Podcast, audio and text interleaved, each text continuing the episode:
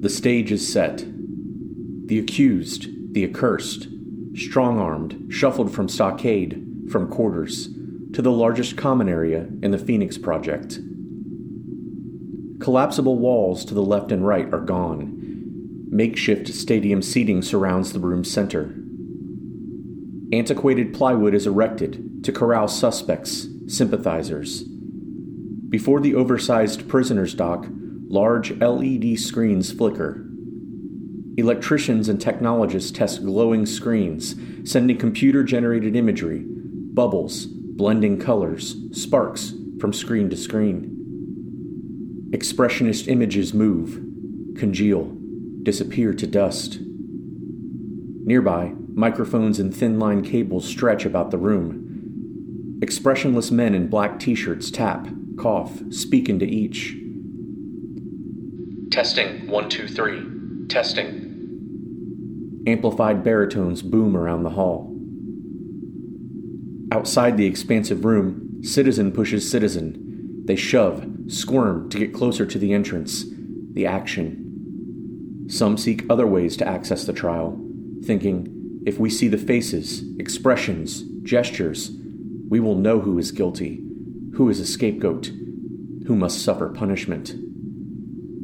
Elsewhere, older citizens, the disabled, parents, children, wait. Huddled around old, globe like screens, families anticipate the closed circuit transmission they gobble edible but expired sweets and globs of plant matter. They exchange glances. None say a word.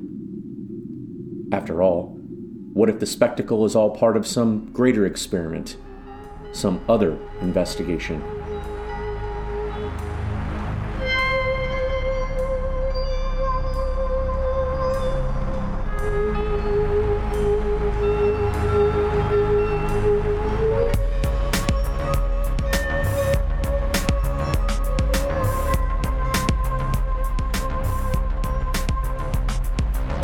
Pit Creative Group presents Aftermath, Episode 35 Black Mirror.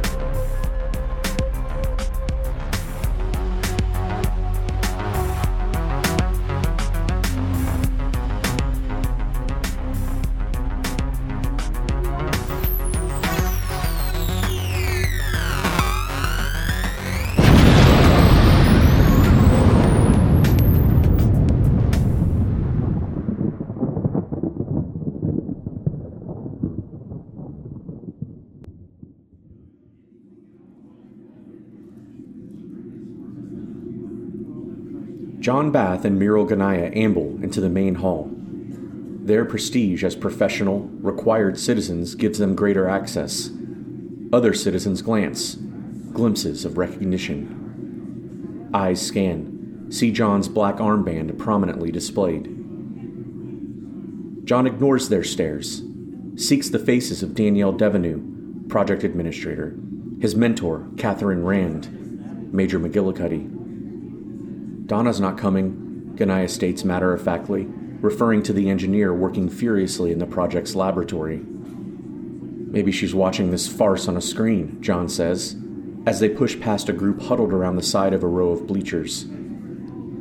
Doubt it? Muriel's voice is low, so as to not draw attention. She nods slightly at the front of the crowd. There's Danielle. John turns, sees the beautiful project administrator taking a seat rows in front of them. Bath turns slightly. She looks. He does not finish his statement. A wave of spectators force John and Muriel to the center of the stands. John hesitates to sit. Close proximity to so many others, his fellow citizens, colleagues, students, disturbs him. A strain of anxiety crawls his spine and skin. Muriel sits. John glances down at her. He takes a breath in, out. What the hell is happening? he thinks. Then he takes his seat. Muriel leans close to John. Have you seen the general? John looks around. Is he here? I haven't seen him for days, Muriel replies. Cuddy either, John says. Our last interaction was awkward. Muriel arches an eyebrow. Yeah, Bath continues, crosses his arms in front of him. Said something about Colonel Marsh. Said she disappeared. Something about a warrant. I'm not sure I understood. Bright umbrella lights illuminate the floor, the corral where prisoners will stand. Screens at the back of the room flicker to life, emanating a solid but discernibly black image. One has to wonder, Muriel says, how much electricity, how much this is taxing the project's diminished resources. No one cares, Bath says under his breath. The words are scarcely out of his mouth before he feels a tap at his elbow. At first, John is annoyed. Then he shifts to see the psychotherapist, Dr. Charles Fox. Bath? Fox offers his hand. John is taken back a moment. He remembers the unusual occasion in which he last saw his colleague. Charles? Fox looks down at John's arm, sees the black armband. Solidarity? He asks.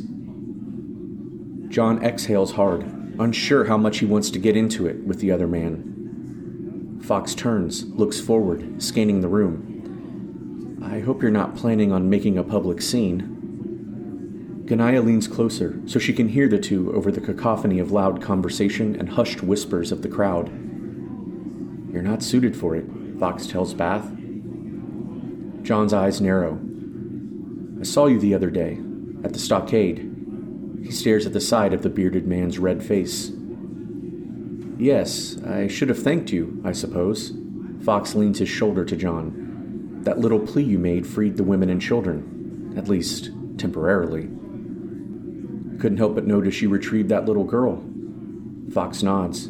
Yes, Triana. She's a patient of mine. A very, very special patient. I didn't know you treated minors, Charles. Fox looks right at Bath. In the last year or so, as anxiety, conflict have increased, I treat everyone, more patients than I've ever had. I've mostly ended my clinical work, just therapy now. It's getting worse, John adds. Yes, Fox agrees. Yes, it is. Suddenly, the entrances on the left and right of the room are filled with a cadre of law enforcement personnel and volunteers. The column of prisoners on the left is led by Corporal Reed. The other column of men and women in shackles and cuffs is led by Lieutenant Baker. Each row includes dissident suspects. Angry shouts erupt throughout the room. Voices of discontent follow. Muriel senses, feels John's anger, sees the line between his green eyes, crow's feet she never noticed before. Muriel places a hand on John's right forearm. Don't, she speaks sincerely. Did Danielle tell you to watch me? he asks. There are other ways you can help your friends without joining them, John. Bath turns. You've always been a dutiful pawn, Muriel. His words are hard, intentionally mean. You do what the council, what the damned computer tells you to do. What are you prepared to do? Muriel's blank expression softens into a smile. You are cruel, John, because you can't help it when logic escapes you. When your self professed objectivism and reason are at conflict or odds with what you feel. But the truth is, Bath, John, you know little about other people, what they feel. You think you know everyone's motives and ambitions. You've been trained to think of human beings in terms of philosophy and politics, but you don't know anything. Muriel leans closer, sees John's instinct is to shift. She likes that. I'm a physician, John. I've devoted my life to healing people, flesh and blood, bone and matter. There's a bigger crisis here, a global set of stakes. Muriel gestures cautiously at the crowd. She looks to her left, right, fixes her calm gaze on the law enforcement volunteers waving the prisoners into the dock. John turns, looks at Fox, then back at Ganaya. What the hell does that leave? How can I do nothing if. Don't do nothing, Muriel speaks softer, her lips close to Bath's ear. She withdraws a little. Move forward. After that, Ganaya ignores the academic and explorer, focuses her observation on the proceedings. Once the prisoners are corralled, law enforcement take their places. The loudspeaker crackles with life. Citizens of the Phoenix Project, thank you for your time, your patience, your discipline over the past weeks, months. Our skilled, devoted law enforcement division, led by Colonel Dana Marsh, worked with every other Phoenix Project division to investigate conspiracy and alleged terrorism. For too long, those self identified as dissidents or dissenters against our council, our trustworthy advanced technology, and the central processor have made their hatred of our way of life known. They did this in covert activities, specific crimes. These acts of vandalism, abuse, co opting and hacking software, and spreading propaganda and resistance threaten the way of life passed down by the founders of the project. Today, we bring an end to that cycle of destruction and. Someone in the crowd leaps up, shouts, Liars! They're innocent! Nearby gendarmes sweep into the crowd, truncheons in hand. It is unclear what happens next, but the point is made. The voice on the loudspeaker continues, highlighting words like solidarity, sacrifice, and solutions. Then, contributions, collaboration, contentment. Muriel feels John bristle at each word. The large screens at the rear of the room dissolve from black to the shimmering, amorphous images of the Phoenix Council. Outlines take shape, shape takes form. Flattened instead of in hologram form, the council appears lifeless in the odd lavender color. As usual, it is clear some are male, others female, all of them disguising their identities. But they are not all there. Only eight members appear, representing both judge and jury over the fates of the accused. A disembodied voice echoes throughout the hall, naming specific dissidents, notably Maricela Santiago and Harumi Gale. Then, the charges are read, everything from the exaggerated to the trivial. John sees Dr. Fox roll his eyes he turns to the psychotherapist. Special how? John asks. Fox gives Bath a confused look. You said the youth was a very, very special patient, Bath reminds him. Oh. Fox's face turns a shade paler. It's confidential, of course. Well, what the hell was a young girl doing at the meeting of the. It's complicated, John, the psychotherapist speaks evenly, cautiously. Maybe when all of this, he nods at the front of the room, is over, we can find an excuse to collaborate on her therapy. John shrugs, confused but intrigued. Fox nods, turns back to the proceedings. As crimes are discussed, debated, Maricela Santiago responds assertively. The council speaks over her, debating, disregarding. None of the other accused speak. There is a brief pause in the proceedings. The crowd grumbles. This could go on forever, Bath says to Ganaya. Voices on the loudspeaker resume, now inviting members of the Phoenix Project, the dissidents' fellow citizens, to defend or speak on their behalf. A hush falls over the crowd. Bath turns, looks around him slowly, memorizes the faces. No one has the nerve to speak up to say a damned word, he thinks, to risk anything. He gazes at the accused, sees Harumi's distinct blue hair move, her head and corral turning. He hopes she doesn't see him, as incapable, impotent as the rest. Bath is about to stand when he hears a creaking sound nearby at the end of the bleachers. John and Muriel look. The crowd looks. Some see the old man in the wheelchair, Others shuffle to get a glimpse, but their view is obscured. General Benjamin Castro pauses at the end of the aisle, between the bleachers, somewhere in no man's land between the council, the dissidents, and the citizens. Castro carefully grasps the handles of his wheelchair, takes a deep breath, and with a sense of great dignity, pushes himself to his feet. Shaky legs struggle, adjusting to the unaccustomed weight. Benjamin straightens his back, winces with pain. A spotlight descends on the elderly man out of time. Some see his handmade, rough stitched uniform, others do not, but all hear his voice. I've heard enough. General Castro's old voice is surprisingly clear. General, please, don't. Danielle Devenu leaves her place in the bleachers, starts in Benjamin's direction. With a simple gesture, Castro waves her away. The determination in his eyes gives the young woman pause. Slowly, Castro walks unassisted to the center of the room. I've heard more than enough, to be frank. I've seen many trials in my life, both just and unjust. I've seen grandstanding, propaganda, spin, and every kind of lie. But I've never been so disgusted with anything as I am this kangaroo court. The general turns his gaze from the screens. The council, however disguised, seems stunned by his rebuke.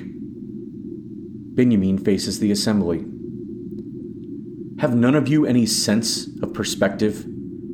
Have none of you any appreciation for our situation? He locks eyes with specific audience members, keeping, holding their attention. Here we are, at the end of the world, decades removed from the great fall of civilization, from the moment of mankind's greatest failure.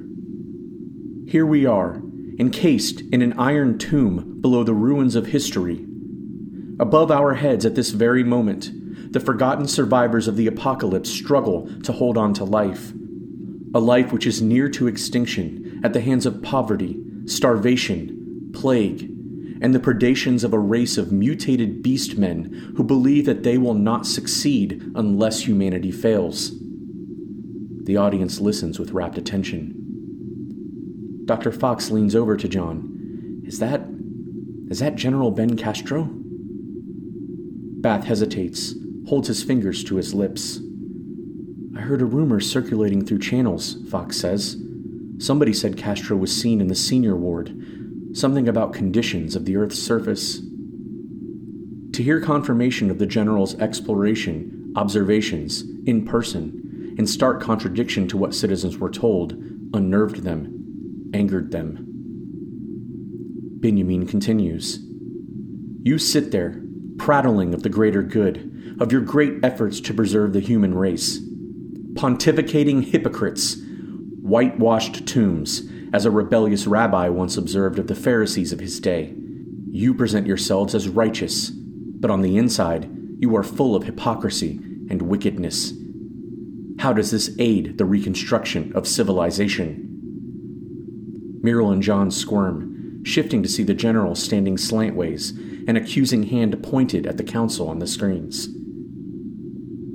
I have seen governments run roughshod over civil liberties in the name of national strength or some greater purpose, but this council does so for nothing. The standard of living in this god-forsaken project has decreased even in the short time I have been awake. There are no plans to recolonize the surface. Not once. Not once have you brought those of us who have been exploring the surface to consult with you on rebuilding it? Castro turns, sees Danielle standing several feet away at the foot of the stands. Her pale face and trembling lips appeal in a way words cannot. The general allows a reassuring grin. His condemnation is not without purpose, and it is not equal. Exploring the surface, an older man, bald and bespectacled, calls out from the audience. Castro nods. Indeed. Your council has authorized the remote exploration of the surface of the Earth. This adventure is kept secret from you, from the citizens of the Phoenix Project, for no purpose I can discern. Council members shift, going in and out of focus on the massive screens. The members say nothing. Maricela Santiago, eyes fixed on the general, tries to interrupt him. Castro ignores her entirely, speaks over her muffled voice. When I was first revived from stasis, I kept my tongue to myself. I was willing to withhold my judgment of the Council's directives until I knew more about the current circumstances. Now that I have seen the insanity of the Council's orders firsthand, seen the way you imprison your elderly, seen the way you stifle any dissent in order to maintain your power, I have seen enough. This project exists for a reason. Benjamin shakily walks closer to the audience. This project exists to preserve the human race during a time of great crisis, but with the purpose of recolonizing once the crisis has passed. In the stands, Muriel turns, watches John's eyes widen. His pink face shows few signs of the wrinkles she spied earlier. He looks gleeful. How many decades has it been? General Castro continues, now speaking close to the crowd. Each question, each statement seems personal. The Earth's surface is ruined, but it can sustain life. There is no reason you should have been kept here for so long. There is no reason these so called leaders should be keeping this information from you. They should have planned to return to the surface once the radiation and weapon fog faded. Yet here you are, a half a century later, kept in the dark about the Earth, about your future. I say no more. The general stumbles. Tired legs begin to give. Danielle steps closer, prepared to help the old man. Or to show her support. Benjamin steels himself, straightens his spine, returns to the center of the room. No more, he says again.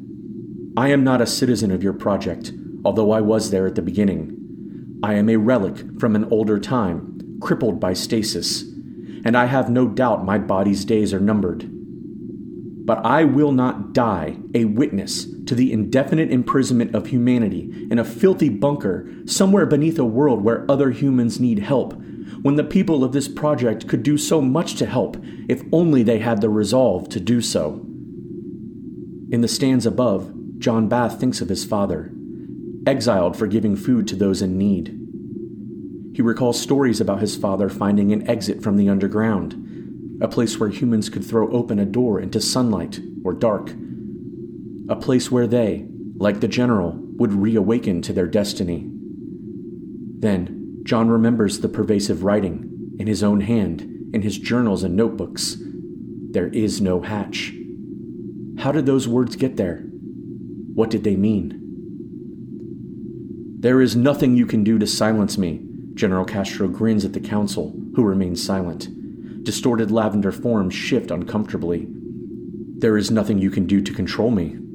I walked back and forth in your project as I have in the world, and I intend to tell everyone what I and a select few have seen on the surface.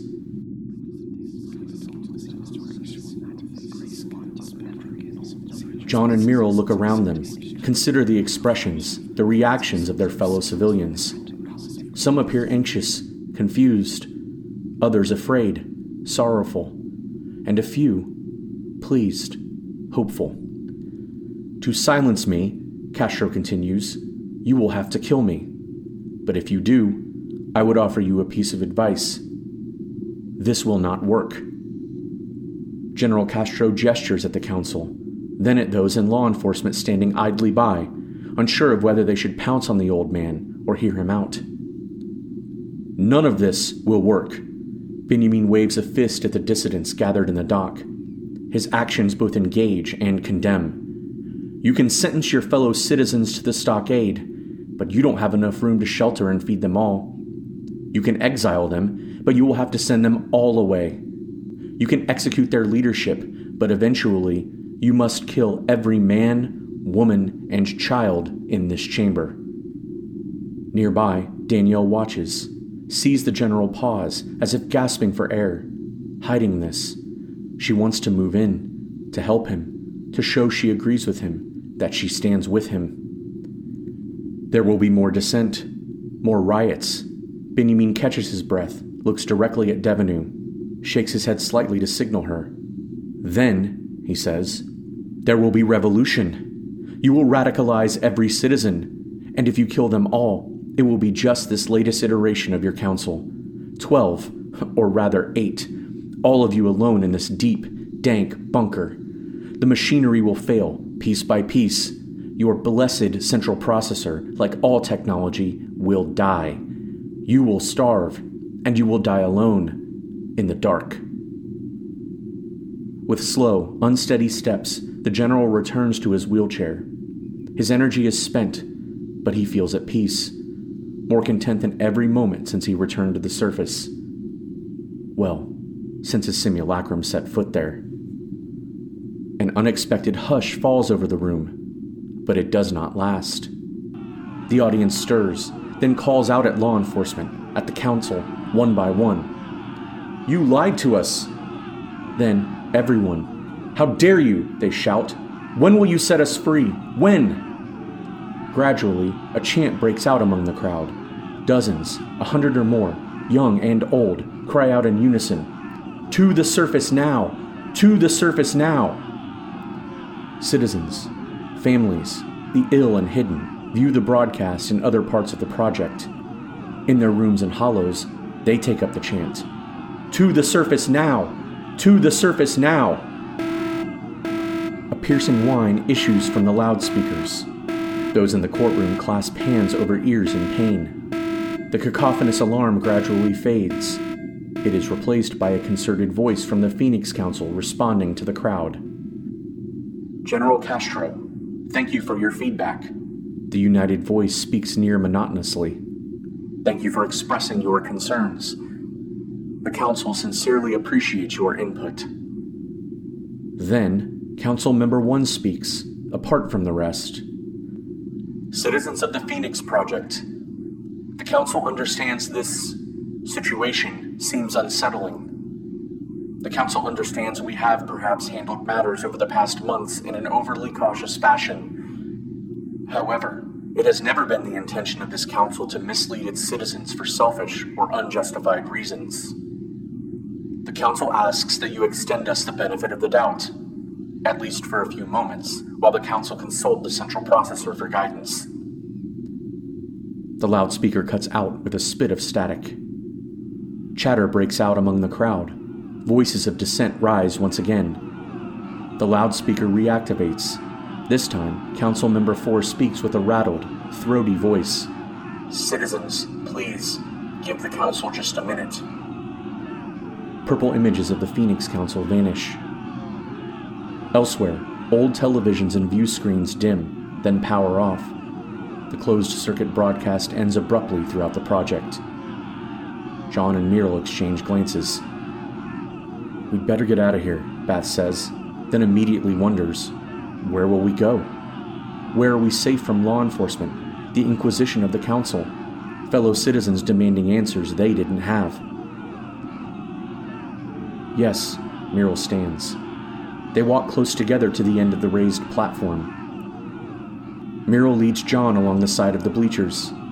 At the bottom of wood and metal steps, Danielle stands, arms crossed in front of General Castro. Well, General? Devenu hides the trembling they all perceive. Is it fear or excitement? You've done it. It had to be done. A youthful glow seems to polish Benjamin's wrinkled complexion, as does something else. He turns to Ganaya. Muriel, there is something you must know. He reaches out to her, grabs her hand. The look in her eyes, Benjamin thinks. The look I saw before, in her mother's gentle expression. She looks so much like her mother. So much. I don't think my speech will be well received, Benjamin turns, says to the group. He fixes his gaze on Muriel. I think my time with you may very well be limited you should know that. He pauses, longing to reveal the truth. He is her father. But, here at the moment of revelation, he halts himself. What will this accomplish, other than to soothe my own sense of guilt? Will this satisfy her longing for resolution? Will knowing how his love affair with Muriel's mother began and ended bring the doctor peace? No, the general thinks. He sighs deeply, realizing his desire is self serving. You're the finest doctor I have ever known. You have given me hope that if a partisan such as I can appreciate a Persian such as yourself, surely anyone can overcome bias in the name of human decency. Muriel gazes into Castro's cloudy blue eyes. It is an odd comment, she thinks. She is unsure exactly how to interpret the old man's words. Is he overwhelmed by the situation? I'm glad to have been your doctor, General, Muriel says. And I'm so sorry I didn't do a better job with. She gestures at his legs. The general nods proudly, removes his hands from hers. So, what the hell do we do now? Bath interjects. He glances around the hall, at angry citizens in the stands, law enforcement on guard nearby, probably wondering how to contain the massive crowd. I'll be removed as project administrator, Danielle states. With a crackle of static, the loudspeakers reactivate. One after the other, the vague images of the eight council members appear. The council directly addresses the seated general. Council member number one delivers the response General Benjamin Castro, the central processor reviewed your testimony. You are a skilled orator, a career diplomat, a talented soldier, and a political leader. Elements of what you said represent kernels of truth, but your diatribe was not given in good faith. The central processor has informed us that your intent is to turn the populace against the leadership of the Phoenix Project so that you can execute a coup to return yourself to temporal power and use the project to rebuild the nation of Israel. General Castro's full throated, unamplified laugh is heard throughout the hall. Law enforcement volunteers, led by Corporal Reed, encroach on General Castro and the others. Reed places a hand on the general's wheelchair. Wait, don't do this! Muriel pushes, tries intervening between the standing corporal and seated general. Armored volunteers hold her back, pushing her into the bleachers. Hey, get your hands off her!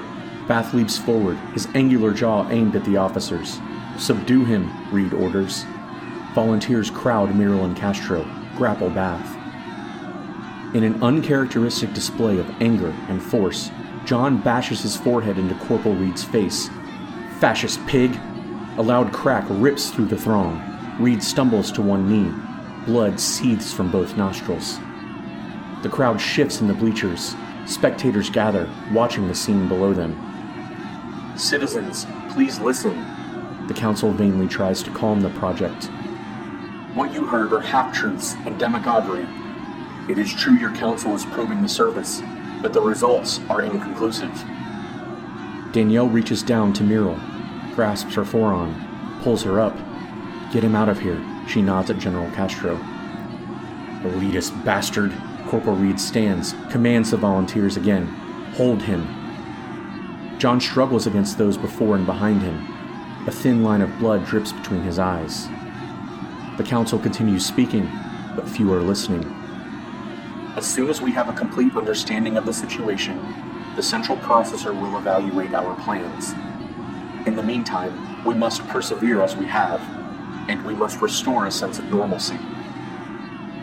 Muriel grips the back of Benjamin's wheelchair, pulls it swiftly, retreating down the long aisle away from Reed, Bath, and Devenu. Reed ignores them. His attention is fixed on Bath. Throw him down, he instructs the armored men holding John. Throw him down, he says again. The volunteers do as they are told. John falls to his hands and knees. John! Devenu moves closer, looks up at Corporal Reed. Stop this! Damn you, stop this! Please return to your domiciles immediately. The project is on temporary lockdown. Citizens crowd Reed, Bath, and Devenu, watching, waiting to see what the law enforcement officer and volunteers will do. You deserve this.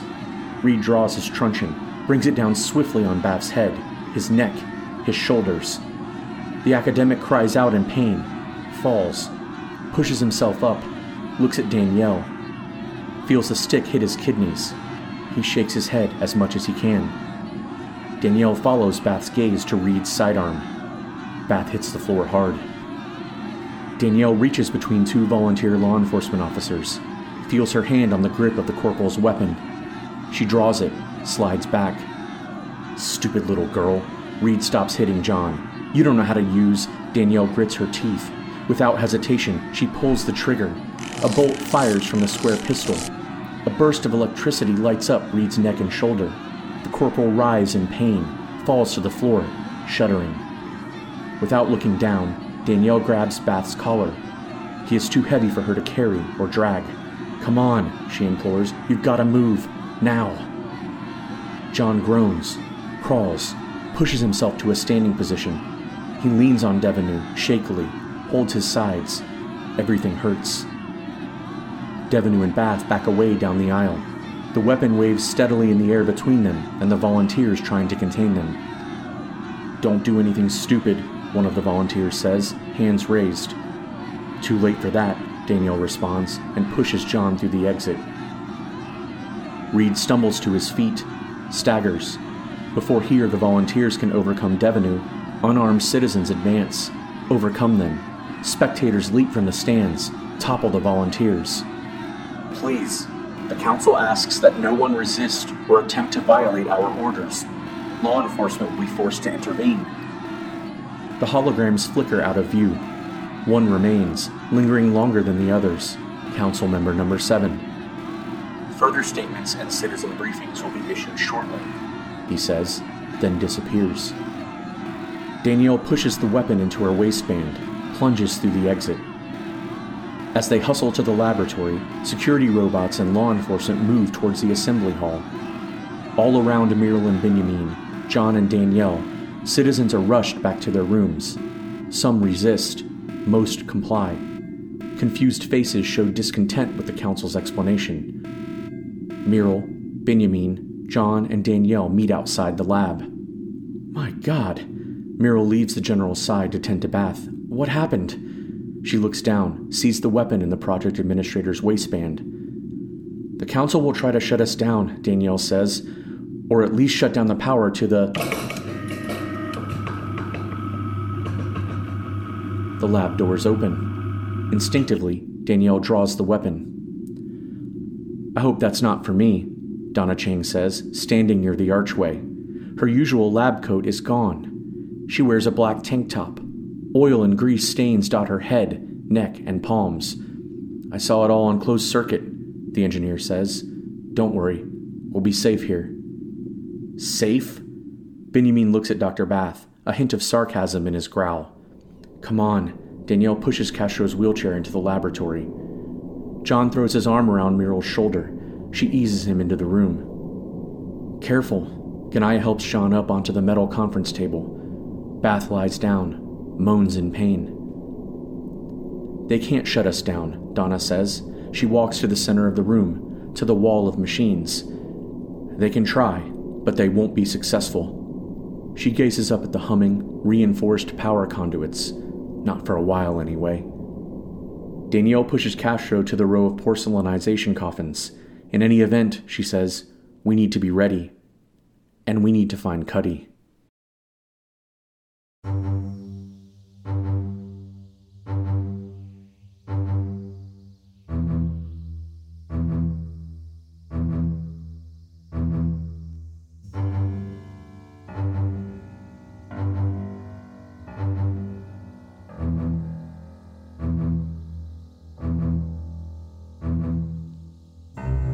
Aftermath, a Fire Pit Creative Group production, based on a story created by Rhett Davis, with characters created by Rhett Davis, Warren Davis, Willem DeGrief, and Cole Hoopengarner. Written by Warren Davis and edited by Cole Hoopengarner. Castro's monologue in this episode was written by Willem DeGrief. Narrated and produced by Cole Hoopengarner. Music by Warren Davis, and video production by Willem DeGrief. The sound effects used in the production of Aftermath are used with permission by the creators, and links to these sound effects can be found in the description section of each episode. Please visit our website, aftermathpodcast.net, for updates, original artwork and music, character dossiers, and more. You can also find us on social media on Instagram at Firepit Creative Group Official, on Twitter at Group Firepit, on Facebook at facebook.com slash firepit creative group, and on YouTube at Firepit Creative Group. Aftermath and its story, characters, music, and artwork are copyrighted by Firepit Creative Group.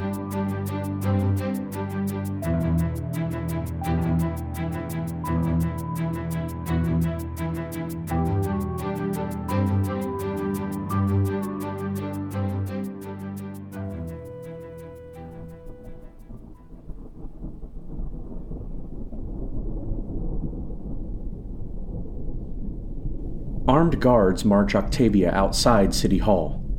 Still bound, she looks back, sees Hoffa, some of the Oddfellows standing on the steps of City Hall, watching. Turn around, bitch. One of the female guards pushes Octavia. It's late in the day, not yet night. Deep gray clouds hover overhead. Thunder booms, rattles the city. Bad weather, Octavia speaks to herself. They walk near the metal fence.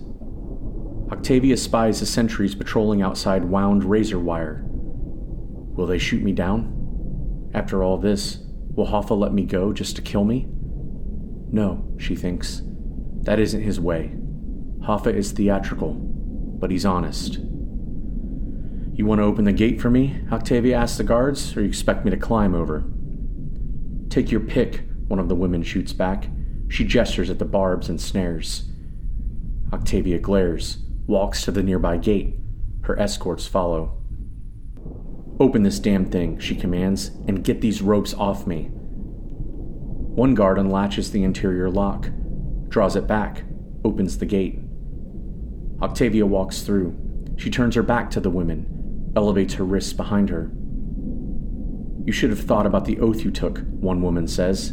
She cuts through the rope binding Octavia, touches the side of Octavia's shorn head, the mark of the Oddfellows scarred into her brown skin. Maybe, Octavia says. That mark will confer no more privileges or honors, the guard close to Octavia says. You know, we looked up to you, the first woman adds. If I were you, I'd burn that thing off. And don't show your face around here, ever again. Octavia turns slightly, then feels the woman's spit hit just below her collarbones. She shifts aggressively, holds both arms out. She could disarm them both, but there was no point. They're just taunting her, looking for some reason to spill blood. Instead, Octavia raises her head, clenches her teeth, walks from City Hall. She passes between the sentries, walking unafraid beyond the perimeter. She runs a few blocks down Chambers Street. Spatters of lightning fill black clouds. Then comes the rain. Puddles form in potholes, pits. Octavia passes between heaps of rock and glass to Church Street. There, she descends into the subway system. She shakes the rain from her. In the long, dim tunnel, she gets her bearings, remembers where the caged hollow was that General Castro and his fellow explorers stored their robotic bodies. Octavia cautiously navigates the tunnel. She approaches the darkened enclosure, feels the iron bars, makes out the broken, destroyed lock in the dark, pulls back the gate. General? Octavia is unsure why she says this, what she expected. Her sense of touch guides her. And then, Octavia realizes they are gone. General Castro, McGillicuddy, Dr. Bath. The robots are gone.